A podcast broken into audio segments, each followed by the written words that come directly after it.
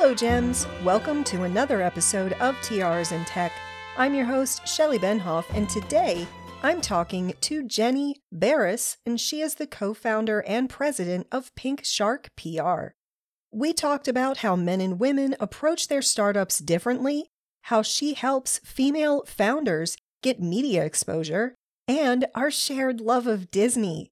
Without further ado, on to the episode. Hey, Jenny, thank you so much for being here and welcome to the show. Hi, Shelley. Thank you so much for having me. I am such a fangirl of you and the show. awesome. Yeah. So let's just jump right in and have you tell us your um, career story and how you ended up doing PR for women in tech it is one of those really random but totally intuitive stories. So, I started my career about 15 years ago as a tech copywriter and content marketer. And it was one of those things where I just started having, a, I had creative inspiration for what I wanted to do for up and coming tech companies and it was like I was starting to see different companies pop up and I was like, "Oh, that's cool. They should do this." And it was just totally intuitive and I I started in SaaS and then I branched out into fintech, cybersecurity, AI, et cetera, et cetera.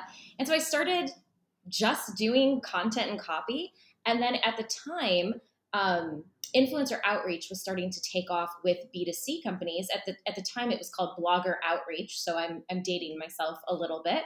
Um, and I thought, man, that is so cool. That should really we should find a way for that to apply to B2B tech companies. And so I started pioneering strategies to help tech companies get in on the action. Um, and then from there, PR was just kind of the natural evolution.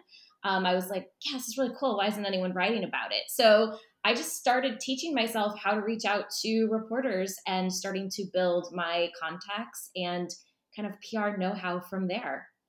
That's awesome. I love that. Yeah, and it's um so hard to compete with other companies these days, you know, that it's very um important to hire someone good like yourself yeah. to oh, you. help out. Yeah. Um yeah. So, a question that a lot of entrepreneurs have, um, especially myself, like how how did you find your first client, and how long did that take? That is such a great question. So, I am a big fan of cold outreach. I'm a very linear thinker. So, in my mind, especially, you know, when I was first starting off in, you know, my 20s, I was like, well, I want to do X and I need, and I want to work with Y. So the best idea is just to send them an email. And especially when I was a kid, because you're, you're a kid in your 20s, really, you know, I always sounded like I had just snorted pixie sticks. You know, I was like, I was so enthusiastic. And I, I mean, I still am, but you know, age, age wisens us a bit. But I just had all these exciting ideas. And so I would just cold pitch. And so I got my first clients cold pitching them and reaching out saying, Hey, I really admire your company. I'm a copywriter and I write content. Um, I have these ideas. I think it could really do X, Y, and Z for your brand. Like, maybe we should talk. And that is how I got my first clients in the space. And it did not take me long at all. Once I decided to do it, it took me like a month and I was and I was in. That's awesome. Yeah, that's a pretty good, you know, return. How um many like um emails did it take to find that that one client? If you remember, yeah. Not many, a handful. Many. Okay. Um, so the and then the reason that it worked that way is because I, I and I didn't know this is what I was doing at the time, but the emails that I were sending, they were with companies that I really felt a connection to. They were with CEOs that I really felt a connection to. I really liked their product. Like maybe I saw it in Forbes or I saw it on a crowdfunding site or I saw it in Business Insider, and I just got really really excited. And um, like I'll give you an example. Um, this was a client that happened much later on, but I was reading about them in Forbes, got really excited. They were doing something that I was personally interested in. It was Christmas Eve, and I thought, what the heck? And I wrote an email and I heard back immediately. wow. because founders never sleep or take holidays. Yeah. bank on that. So the reason that I didn't have to send very many, and when I do still cold email, I don't go on these huge cold email campaigns or anything like that. I really stick with who interests me, and I write these very highly targeted, highly personalized um, emails. And when you do that, you spend a little bit more time per email, you don't have to send, you know, crazy amounts of them. That's a really good strategy. I actually have never heard that because um, most people are like, you know, scraping and just generating spreadsheets of like thousands of Oh, yeah. leads. But a lot of those, the um, information is y- maybe older or like inaccurate. So then on top of the scraping, you have to, you know, ensure that all the emails on that list are actually still active before you try to Totally. send it's a whole thing yeah Totally. Yeah, and the irony is if you just slow down and really pursue what catches your interest and then hmm just write a genuine email that shows that you are really connected to what they're doing, that you're really excited about what they're doing, and then obviously, you know, share a little bit on what you think you could do to improve you know they're and, and again it, never critical sometimes people are like oh i told them i found a typo on their website nobody wants to hear that no and nobody nobody wants to work absolutely with the person who points out the typo. So, yeah you know, what can you really bring to them? And um, you'll send far fewer. You'll send far fewer. You'll send out. There, there are times where I send out five and I hear back from all five. wow. So, wow yeah. So the the better, the more you personalize it, hmm the better the response, and and the quicker you get to actually signing them.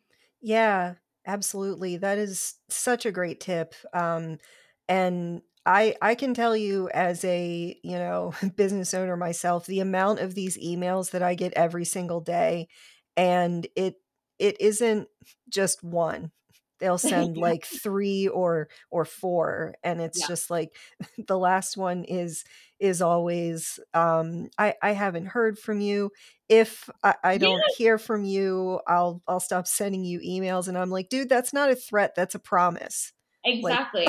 Exactly. Or they sound like controlling ex-boyfriends. They're like, "Where's my response?" What? I don't please respond I don't ever yeah, respond to those. I don't owe you an res- and that's the thing that I think when you're doing cold email, you have to remember that you are inviting yourself into their inbox. You are not invited there. It is a privilege to have that Mhm. email address. And so the the kind of the attitude of the and it's just pushy sales tactics and stuff. And if you think you have to do a pushy sales tactic, you may as well go do something else because sales tactics don't work. Genuinely connecting with somebody works. yeah Um, and and so yeah, nobody you know no because nobody owes you a response either. You yeah found that email, so um, you know treat it treat it like gold and treat it like it's a privilege to reach out. Absolutely. So, um, let's talk about how how important is media coverage for early stage um, uh, f- f- founders, especially women. Oh, it's so it's so important, um, and it's something that I have just been on my uh, what's the what's the word on my on my church platform, you know, my pulpit, just sharing uh, left and right about. So old wisdom used to tell early stage founders that they really should not say anything about their about their startup until you know their product is perfect the sun is yay high in the sky, you know, the grass is knee length, you know, whatever, whatever. And that comes from a time where about 10 years ago, we did have a SaaS boom. We did have um, various, you know, we had a VC boom. We had various companies just rolling out with tons of money. And what happened was you had a lot of these startups that started reaching out to reporters saying that they had technology that worked and they were doing X, Y, and Z, and it didn't work. And, and frankly, it was kind of a letdown. And we remember that. It may have been a little longer than 10 years ago, but we remember all these promises from all these, you know, maybe would be unicorns or leaders, and it just sort of fell flat. So then the pendulum swung the other way, and it was don't say anything, don't say anything, don't say anything until it's perfect. Um, startups, especially early stage, require a very different PR strategy than let's say somebody who's already on to Series C or Series D, or somebody who's recently IPO, an early stage founder doesn't, in a company, does not exist in the eyes of the world. You are working from complete scratch, and it is not beneficial for you to build in the dark. Now, you may say to me, like, hey, well, then what about the product?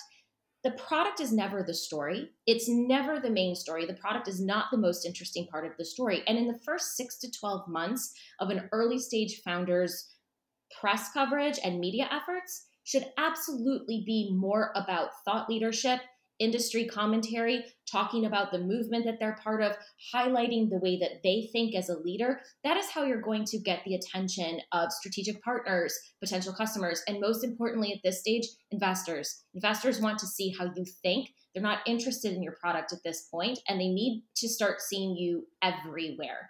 Now, add women to, to, the fold to that and we already know i mean unless you've been living on a you know different planet we already know that women get generally about 2% of VC funding. And that number is less. Right now, it's hovering at the time of this interview about 1.7. So it's actually dipping with the market conditions the way that they're that they're you know currently playing out. So if you want to be funded, then you need to be found. And you need to make sure that you're showing up in a more aggressive and a more assertive way than your male counterparts. And I can promise you that most of your male competitors are not out there doing early stage press. A lot of them are following traditional wisdom, which is frankly outdated. And we all know that women can outwork men. we can outthink them and we can outwork them. But to get that funding, you have to get in front of those investors. And investors if they repeatedly see you in the places they're reading, the places that they're watching, you catch their attention, you're going to have a much easier time getting some of those inbound requests with investors who share your values. Um, but you got to make it easy on them to you, you know you have to make it easy on them to find you and so because we're already so far behind in the vc funding game this is an area where it's wide open for the taking and and women can really pull ahead yeah, absolutely. I love that you touched on, you know, the um, percentage there. Women, I think that we, um, and this this also goes for me, we're like constantly questioning ourselves. And for me personally, I feel like that's just a lifetime of being gaslit. And so I just constantly question are my thoughts valid? Am am am I doing the right thing. And that um, type of attitude and outlook, I think, holds us back. Um, yeah. And Definitely. I always tell myself whenever I feel like quitting, that is when I have to dig in and keep going. Cause, you know, if if you think you're gonna quit, then you're probably gonna quit. You know, it's, it's all all in your mind. Yeah. It's true. I think that a startup founder can think about quitting a hundred times a day. Yeah. And and I think it's okay to let yourself feel the way this is something that my co-founder always tells me too, especially when I am just, you know, in a in a mood or having a particular day. She's like, go ahead and quit in this moment, you know, because we all do it. We're all like, that's it, I've had it, you know. Go ahead and quit in the moment take the rest of the day off. Go feel how you're feeling. Go do things that support your mental health. Go do things that support, you know, things that you enjoy to do that have nothing to do with with your company. And what usually happens is 6, 8 hours later, you're like, "Oh, I don't really feel like quitting. I just needed a break." totally. And like I am the type of person that if someone doesn't remind me to take a break or like eat food, then I will literally go for like eight hours and just work without getting up or anything. It's yeah. it's not great. Um, so I, I should really change that and you know s- yeah. stretch and stuff like that every once in a while. Um, but yeah, um, the other thing that I just wanted to touch on is um, how men, just overall, when I'm with men who are entrepreneurs and, you know, sure. stuff, they're confident. They're also very entitled. They're like yeah. expecting clients to come to them. And a lot of times that doesn't happen. And so they just switch, you know, careers or um uh, what's the word? Like industries, right? Um I've I don't know where I'm going with this. I'm sorry. I just wanted no, to mention okay. it. I agree with you. So PR is a very so what you don't realize when you first get into PR, when you first start a PR agency, one of the things that you don't realize that's like buried underneath the surface is that PR is yes, you need it for business and yes, you need it for investors and sales and strategy and customer acquisition, all of that. But it also is a very ego driven Thank um, you. Yep. Discipline. And what I mean by that is yes, you need it for all of those things.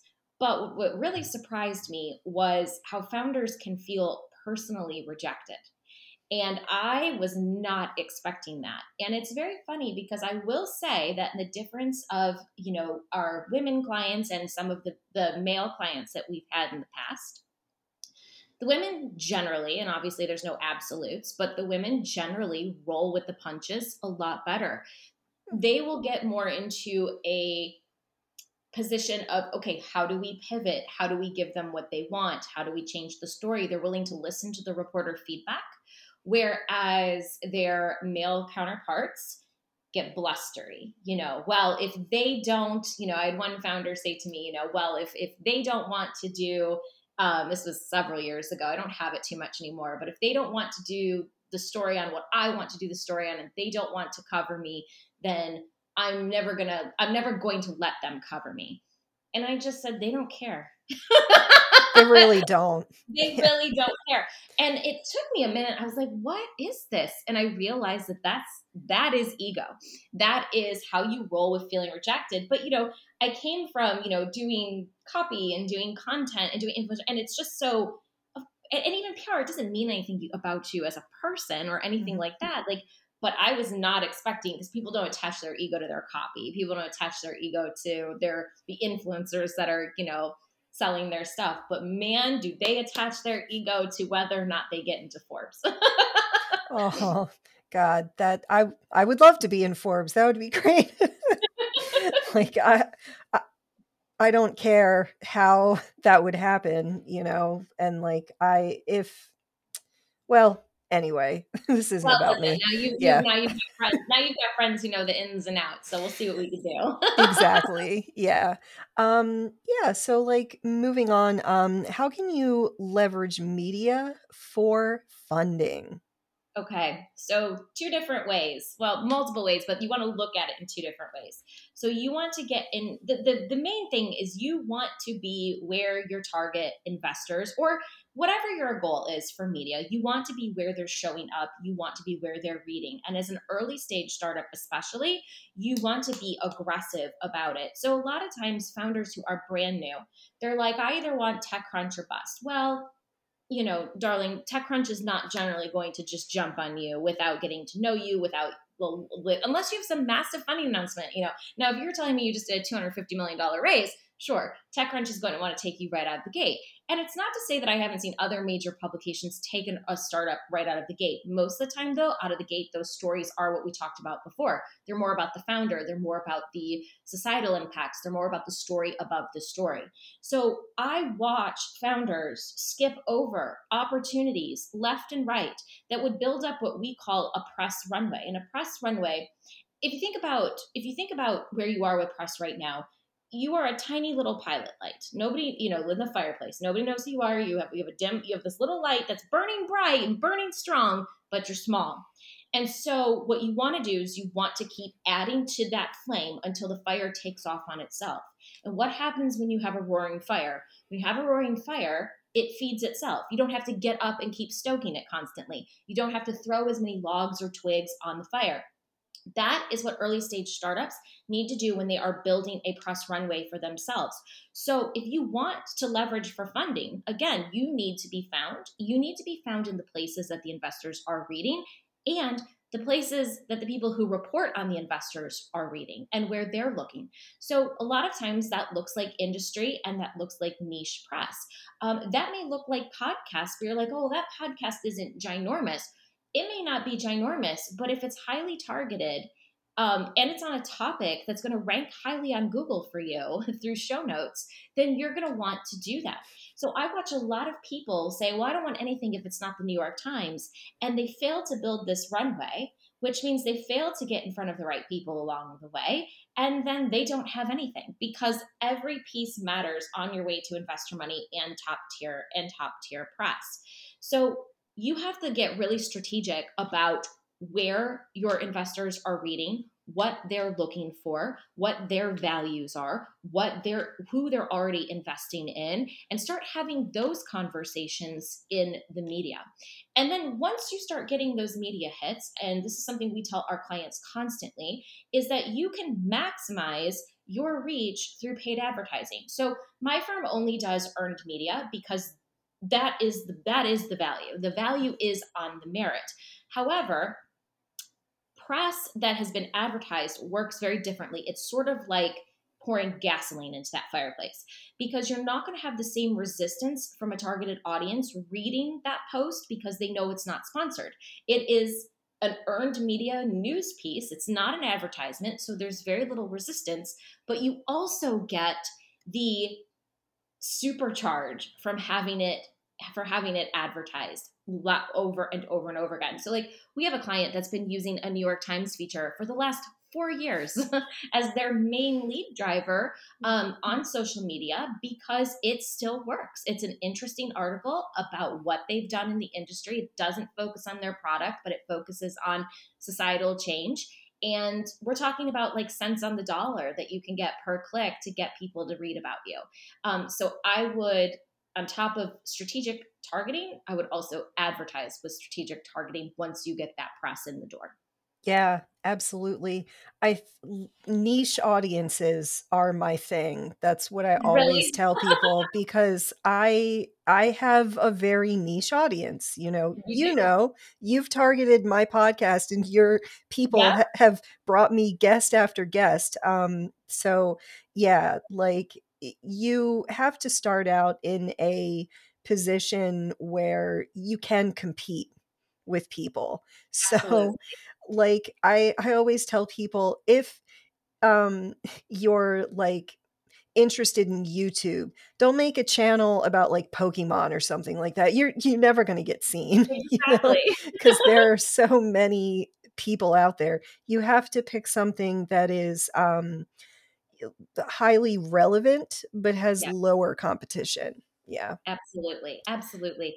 And aggressively leverage what's trending, you know, because there are mm-hmm. so many angles that you can take about what's trending and start weighing in that your competitors are not weighing in. And usually, the larger the competitor, the lazier their media strategy, I will just say, when it comes right. to those yeah. when it comes to those fast wins. And that is actually not that's that is actually very strategic because the bigger a company gets, you know, like if I compare like my early stage and growth stage startups to a company that's IPO, and I ask you what one of the main differences when we are working on each of these, when we're working on each of these client accounts, um, the startups can move faster. They can take advantage. And, the, and so I always say speed is the superpower of the startup. Use it. Your big competitors don't have that same privilege.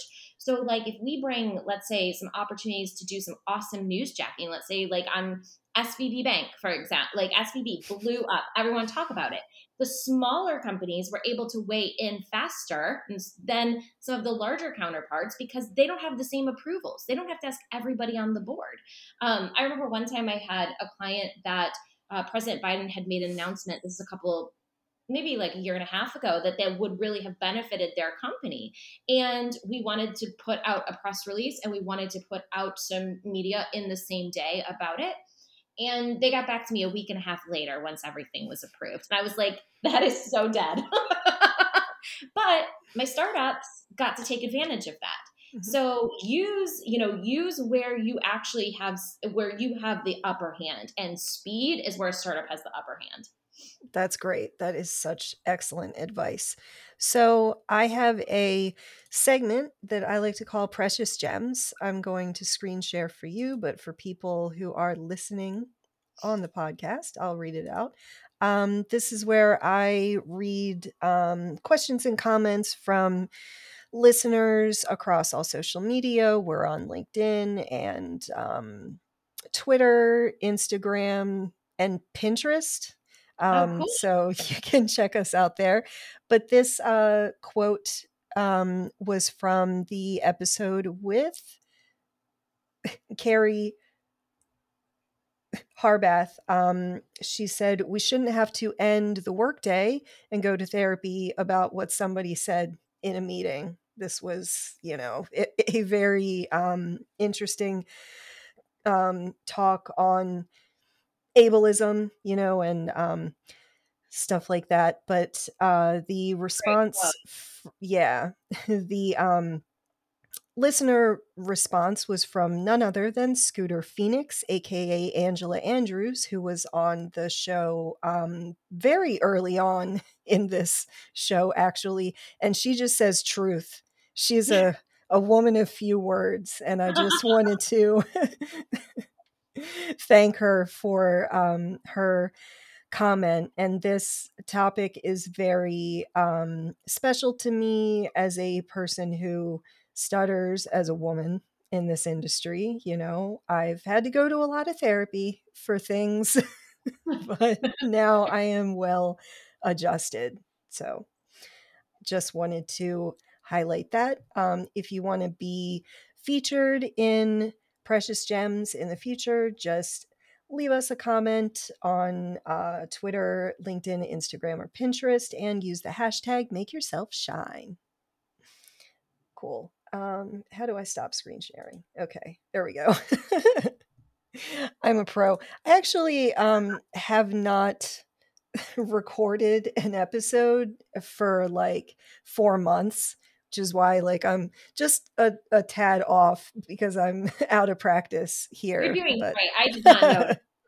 oh, thank you so much. See, as a woman, I'm constantly questioning myself and like, am I? Yeah, no, you're doing I have to fantastic. stop. Awesome.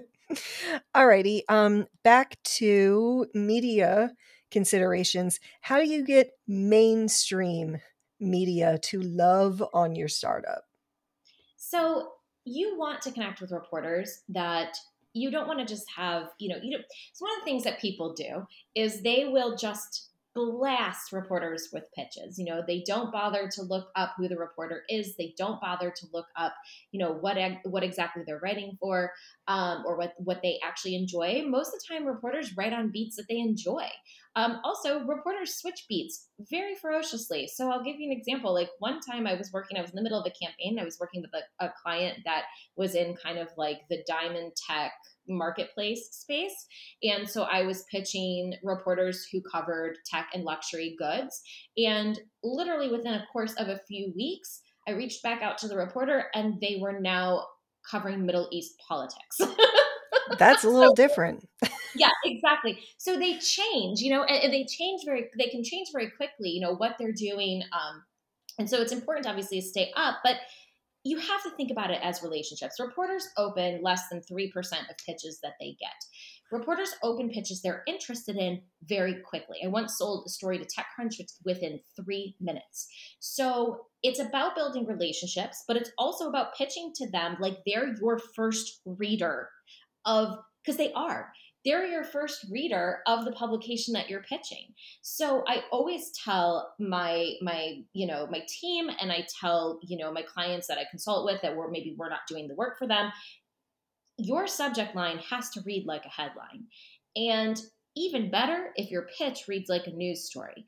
And if they can see where it falls in to what they write about, what they're interested in, you convince your first reader ever to cover your startup, it's going to be because A, you did a little work for them, and two, you didn't ask them to see how it would be a news story. You showed them.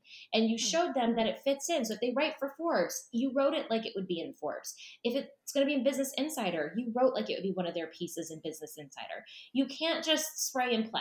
You can't just, um, you know, write an email that's kind of blanket that you send out to 500 people. Because the idea is you don't want this reporter to cover you one time. You want this reporter to be a an advocate to be an ally of your business to and, and vice versa. You know you also want to be able to offer because it is very much a two-way street you are not there just to get them to cover your startup you are there to help them do their job. So a lot of like my clients one of the things that's really worked for them too is we're like who who do you know? Like who do you know that we could also you know say hey bring them into the story that you're doing or hey here's some of my colleagues. Like you know, if you ever have, you know, if you're doing another story on X, Y, and Z, you know, I know someone at this bank, or I know somebody at this startup, or I know someone at Techstars, or I know someone at Y Combinator, you know, whatever that is, makes a big, big difference. So it's the combination of building these relationships so that you have a champion that you have uh, you have some reporters who are champions of your work as your as your company grows but also show them you know what a good clickable news story is and create that headline and that intro for them so that their work is already done and they could see you so firmly in their publication. I love that. Yeah, that is um, really, really good advice, especially because, you know, when you send these pitches to people, uh, they get so many, especially if they're working for like a, a Forbes or, yeah, something like that. You need a good, um, juicy headline or uh, subject. Yeah. Because totally. otherwise they won't even open it ever, I no. think. Yeah. No, and they won't. And if they're interested, they will open fast. They open, mm-hmm. if they're interested, typically they'll open within a minute or two. Wow. So if so it's it's pointless too to send a crummy pitch and then follow up seven times. That's not how this works. So if you don't hear from them right away, then sure, give it a give it a little bit, but that already is your cue that that's not it. That that that's not the vibe and that you need to pivot how you're telling that story. Yeah. Oh, excellent advice. Um in your opinion, why do most startups fail. I actually was reading something that like it was like 92% of all startups fail. Yeah, know? it's crazy. It's crazy. Um, you know, it's hard. you know, it is it is hard and I think there are a bunch of factors that go into it. Um I don't think anybody gets into it and exactly knows what they're in for, you know. And as a co founder to a company, you know, there is there is stuff that you just cannot prepare for. Like, um, my co-founder I always joke that we have three honorary MBAs by now from what we've learned by building Pink Shark PR. And so I think that there's that. I think that I and I think that a lot of entrepreneurs and a lot of startup founders, especially women, um, I don't know how well we always take care of ourselves, you know, in that process because it's not just physically grueling and physically draining, but mentally it's very exhausting. And you are taking on responsibility and you are taking on pressure that a lot of people in your life don't understand. You know, a lot of people don't know, they don't they don't understand. And of course you're choosing to do it because it's exciting and it's going to, you know, obviously the the rewards outweigh the risk and some people are just meant to build things. But it can be a very isolating process and i think that it can get to people. I, I, feel very fortunate that i have built my company alongside of my best friend so that you know in the moments when it's hard and in the moments when we were getting off the ground where we were like huh? You know you're you're there with some you're there with somebody. But then i think that there are other pieces obviously you know? And this is actually one thing that i think media helps with. First of all you can't build in the dark in the dark. You could have the best product. Now I believe that you need to build a wonderful, a great product. You cannot sell crap. I, I believe that. But I also know that you could have the best product in the world. And if nobody knows that you exist, if you're building in the dark, then customers, funding, like acquisition, customer acquisition, that is how the world turns. And one of the concerns that I've had for the startup community now, I understand like when you are building something like that requires sophisticated technology, you really don't have much of a choice. You do have to raise capital. I mean, the expense of that is is crazy.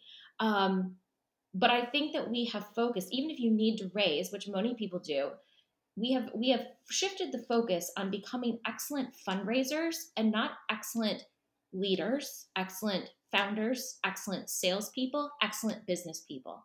And it needs to be flipped. You want to be a better business owner and salesperson and marketer and all of those things then you want to be fundraiser. Because ideally, when your doors open for business or when you're thinking about customers, there are ways to start getting cash flow and to become cash positive for a lot of industries right out of the gate. Um, and so I think that building in the dark is another one. And then I think the other is product market fit. And that is actually one thing that early stage companies have the advantage on. If you were, if you decide not to build in the dark, and if you decide to do media that focuses on thought leadership, how you think, connecting with the right strategic partners, you can actually test your product market fit early on and that is something that not enough people do. So a couple years ago we had an early stage startup that was at the very beginning stages of launching their product and they they they figured out where they could go to market with something small pretty fast so that they could have something that would make them cash positive. and through our press efforts he discovered that he did not have the right he did not have the right product market fit. And it was so awesome to see because one of the things that a, an agency like mine can provide you with is data we can give you feedback. We can tell you what people think about it. We can tell you what your target audience, who are represented by those reporters, think or what their questions are or why they won't cover something. And so this particular press campaign, it wasn't what he expected, but it saved him a lot of grief and he was able to pivot and build something differently instead of put a lot of money and a lot of energy and a lot of effort only to find out later that it wasn't correct for his market. Yeah, absolutely. I know so many people that have done that. So many people that don't do the market research before they build the thing. Why It's do people do that? I don't know, but it is mind-blowing to me. Yeah. I mean, you know, I'm I'm saying that as as a person who, you know, owns owns a business and I definitely jumped into things before I researched stuff, but Sure. I don't have like products per se. Well, I've got courses, but that that's not the same thing as like a SaaS product. So, Sure. Yeah, it's a little yeah. it's a little bit different, but I'm sure that even when you're doing courses, you know, you think about, you know, you talk to your Facebook group or you talk to your people on mm-hmm. Instagram or you talk to whatever and you start to get a feel for what they might want and then you put feelers on it and then you build the course, you know. And so I think that that's just kind of what what our colleagues would benefit i think even in even in deep technology even in things where it's you know you really have to do it in in that case you know get to Mhm. know the market before you start building the product Yeah, absolutely. I know we kind of um, touched on this a little bit before, but I just wanted to ask um, again what is the difference between how men and women approach their startups? yeah so men are definitely so i would say that the women are I mean, we are resilient. I mean, we are more resilient than if, if men knew what we put up with on a daily basis and and keep, you know, showing up and taking names. Um, but I do think you I do feel like men have more of a sense of entitlement. I definitely feel like there is generally speaking more and again, you know, there are some I, I work with some wonderful men too. You know, I'm not gonna say that that's everybody across the board, but generally speaking, there is more aggression, there's more Mhm. entitlement, there's more temper tantrums when they don't get their way. there's a little bit more ego bruising. I also feel like, you know, when we're talking about women led companies, we are looking at I mean, and the stats show that teams are happier under women led companies, that the longevity is there, that the team and customer satisfaction is there. We're more empathetic leaders.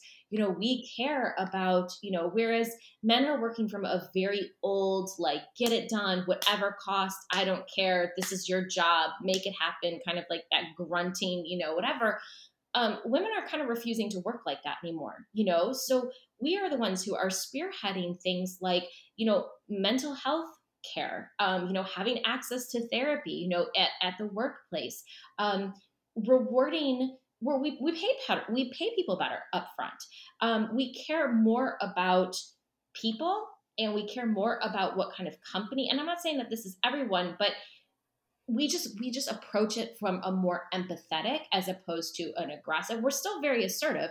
We're still very we're very resilient. We still get the job done but we take care of everybody on the way too.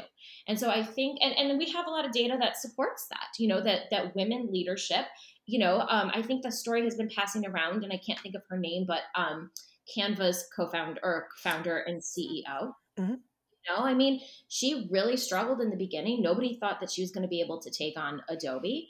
And she's thriving. She has a billion dollars in the bank, 3,500 employees who all you know they keep growing you can't people get people out of not wanting to work at canva they want to work at canva and she has done some very unique things that I would say that a lot of her male counterparts would not do, and she's absolutely crushing it. So um, I do think we lead more with with empathy, less with aggression, um, and I and I think that that helps us build that helps us build stronger, loyal teams. Yes, and the team and the team is everything. That you don't have anything without a really good team. Exactly. Yeah. And it takes uh, time and it takes a lot of work to build trust on your team. This is a um, major topic that I teach. Um, and if your team doesn't trust you or each other, you know, that is a recipe for disaster. it's not good. exactly. That's what we call yeah. music. exactly. Yeah. So, uh, what advice would you have for anyone who is thinking about making a startup? Ooh. it's a heavy question. Yeah. Yeah. So don't build in the dark. You know, start talking about it. Start making friends in the media. Start making friends that are your colleagues. Start making what I call, you know, um, strategic alliances. So, like people that are in your industry but do not compete with you. So they have made they serve your customer in a different way um, and do a lot of reading. I, I, feel like people could really benefit from not from connecting, but also doing a lot of reading. Understand how how it works. Understand, you know, other people's journeys, you know, and, and I do think biographies are a great place to start. I also think reading about how fundraising works, reading about how crowdfunding works, uh, reading about you know how you can bootstrap I, I, mean i have a lot of you know i have a lot of respect for companies that that bootstrap um, because then you know you are you are in the in the free and clear. There's there's perks to there's perks to both. Um i also would say to please remember that it is a marathon and not a sprint. And in the beginning you are going to want to think you know it all. You're going to want to think that you're the smartest person in the room. You are going to want to get things done fast so fast that you wish they were done yesterday. And you're probably not going to want to listen to people's advice around you. And it is very important to listen to your own intuition but your goal is not to be the smartest person at your company. Your goal is to hire people that are way smarter than you at what they do. And when you can fill your company and your team with people who can run circles around you at their area of genius, your life is going to get really good.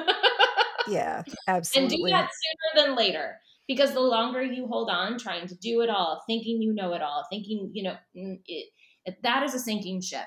So your mission should be about getting yourself in a position where you could bring on the best of the best. And that doesn't necessarily mean the most expensive of the best. Because, you know, as a young company, you may not be able to bring on a whole bunch of senior people, but I'll tell you, a whole bunch of senior people is not really necessarily where all the talent is. Um, so look for raw talent, look for people who are really good at what they do, and do it as fast as you can. Absolutely. That is such excellent advice. I always hate this part of the show because I could talk to you all day and all night, especially because, and I forgot to mention this earlier, before we started recording, we found out that we're both big Disney fans. And I know. like anyone that listens to this show knows like I'm a pass holder. I I live in, you know, Orlando. I I was just at Disney on Tuesday, you know, and I'm going again tomorrow. So on Saturday to get yes. my tiara specifically yes. for the show. That's the that I love that you went to Disneyland to specifically get a tiara for this show. It's so appropriate. yes, I was like, okay, well, I'm talking to Shelley next week, so I need a tiara. Need a tiara. So my co-founder and I went down to down to Disney and and got tiaras. She got one. We we both got them. It was a blast. That's awesome. I love that so much. Well, before I I uh, end this um, episode and let you go, can you um, tell us if you are promoting anything and where people can connect with you online? Absolutely. So I would love to connect with everybody. Um, to connect with me personally, um, it would be great if you could connect with me on LinkedIn, um, Jenny Beres. Um, also, we have a company page at Pink Shark PR on LinkedIn. So definitely, you know, take I, I put a lot of like really cool PR insights on that page. So it'd be great to have you follow along. Um, we just launched last year, which we are so excited about. The results have been so fantastic. So, as early stage startup founders know, you do need press to get the funding, to get the customers, uh, to get the money. But generally speaking, until now, you need the money to get the PR team. and all of the work that goes into securing that. And because I've worked with early stage founders, you know, for for 15 years, you know, my co-founder and I really wanted to come up with a service that was specifically for early stage, um, an accelerator that was designed for specific needs that early stage founders need at this stage. Um, so we have what we are calling the Startup Press Accelerator, and it is startup priced. It's extremely aggressive. It, ta- it tackles the three areas which startups need to focus on in the first six to 12 months of coming out of stealth. And one of our clients had six major interviews in two weeks from the accelerator. Um like and we're talking like good interviews you know like actually techcrunch crunchbase business insider really um you know outlets that really move the needle. So we are currently enrolling for the accelerator. So anybody that would be interested in that they could either dm me on linkedin or anyone's welcome to reach out to me at jenny at pinksharkpr.com that's awesome. What a cool idea. I might I might talk to you about this after we're done talking. Yeah, yeah, accelerator survive, everyone. Absolutely. Well, Jenny, thank you so much. This has been an absolute joy. Thank you. Thank you so much for having me and for always treating my clients like gold too. We really appreciate you. Absolutely. Thank you. If you want to support us, please like, subscribe, and share this episode with your fellow gems. Let me know in the comments what other topics you would like me to cover, and follow Tiaras and Tech on social media and use the hashtag MakeYourselfShine. Thanks for watching or listening, and have a great day.